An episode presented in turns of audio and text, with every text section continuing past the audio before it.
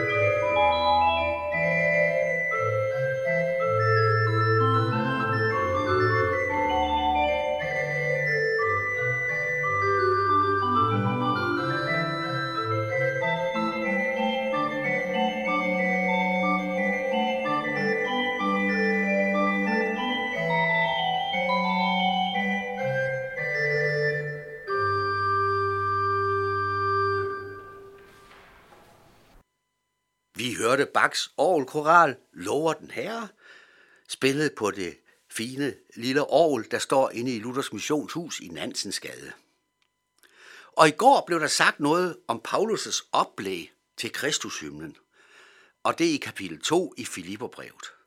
Og i dag skal vi så se på selve Kristushymnen, som står i versene 6-11. I disse vers kan man, man i agtage, at den sproglige stil skifter – Stilen går fra ren prosa i retning af et mere poetisk sprogbrug, og det er tydeligt, at Paulus her citerer fra noget andet, højst sandsynligt en salme eller en hymne, og der er også navnet Kristushymnen. Det skal vi ikke komme nærmere ind på her, vi skal i stedet skynde os videre og se på indholdet. Jeg læser vers 6 og 7. Han, altså Jesus Kristus, som havde Guds skikkelse – var stærkt optaget af at være lig med Gud og blive hos Gud. Kære lyttere, det var jo det, man skulle forvente, der stod. Man skulle forvente, at Jesus var optaget at være lige med Gud og at blive hos Gud. Men det står der ikke. Der står noget helt andet, og nu skal I høre, hvad der står. Han, Jesus Kristus, som havde Guds skikkelse, regnede det ikke for et rov at være lige med Gud, men gav afkald på det, tog en tjeners skikkelse på og blev menneskerlig. Altså, Guds egen søn kunne være lige med Gud, men han gav afkald og tog en tjeners skikkelse på sig og blev menneskerlig. Det vil sige, at han kom herned til jorden og lod sig føde her til jorden. Det skete som bekendt julenat. Og vi giver igen ord til Kristus hymnen og hører videre fra vers 7. Og da han var trådt frem som et menneske, ydmygede han sig og blev lydig ind til døden, ja døden på et kors. Altså, han forlod sin plads hos Gud i himlen, kom herned på jorden til os mennesker, og da han var trådt frem som et menneske, det vil sige, da han var kommet ned til jorden, ydmygede han sig og led døden på et kors. Sikke dog en ynkelig og trist og sølle skæbne. Ja, det kunne man nemt fristes til at tænke her. Men det er lige modsat. For hør, hvordan Kristushymnen fortsætter. Jeg læser fra vers 9. Derfor har Gud højt ophøjet ham og skænket ham navnet over alle navne, for at i Jesu navn hver knæ skal bøje sig i himlen og på jorden og under jorden, og hver tunge bekende, Jesus Kristus er Herre til Gud Faders ære. Læg mærke til den triumferende tone, der er over disse vers. Men hvordan kan Paulus dog triumfere over dette, at Jesus blev ydmyget og døde på et kors?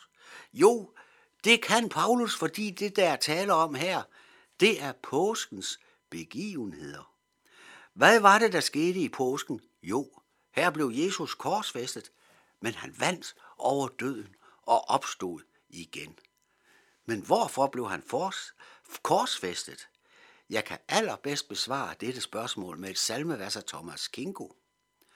For min skyld blev du så forladt, og af Guds vrede taget fat, at aldrig jeg forlades skal i dødens grumme, dybe dal. Jesus døde på korset for din og min skyld.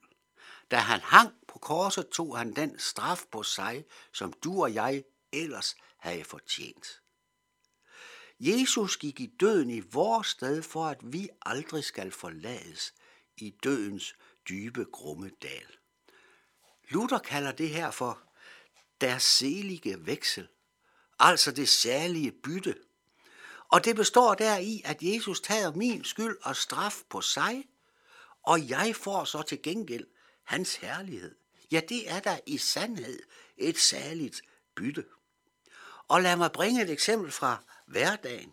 Det ligger nogle år tilbage, hvor en tidligere, tidligere medarbejder her i nærradioen, Arne Elkro, mange kan sikkert huske ham, lå på sygehuset og havde fået at vide, at lederen ikke kunne gøre mere for hans fremskridende cancersygdom. Jeg besøger så Arne på Sundby Hospital, og han fortæller mig om denne situation. Han er fuldstændig afklaret, fuldstændig uden panik. Jo, for han vidste, at fordi Jesus er død på korset, så har han også virkelig taget din og min og vores skyld på sig, og derfor får jeg lov til at forlade denne jord i troen på, at døden ikke er det sidste, men at der venter et evigt liv hos Gud i himlen. Hvor ville det være vanskeligt for os alle sammen, hvis dette håb skulle baseres på, hvor godt eller dårligt vi hver især havde klaret dette liv. Der ville der for os alle virkelig være grund til at ængstes. Men nu skal dette håb netop ikke baseres på noget hos os selv. Det skal ikke baseres på noget hos os selv, men derimod på noget uden for os selv. Nemlig den kendskærning, at Jesus har taget skyld. Og det er derfor, Paulus her i Kristushymnen i Filipperbrevet kapitel 2 bryder ud i denne vidunderlige triumferende tone. Derfor har Gud højt ophøjet Kristus og skænket ham navnet over alle navne.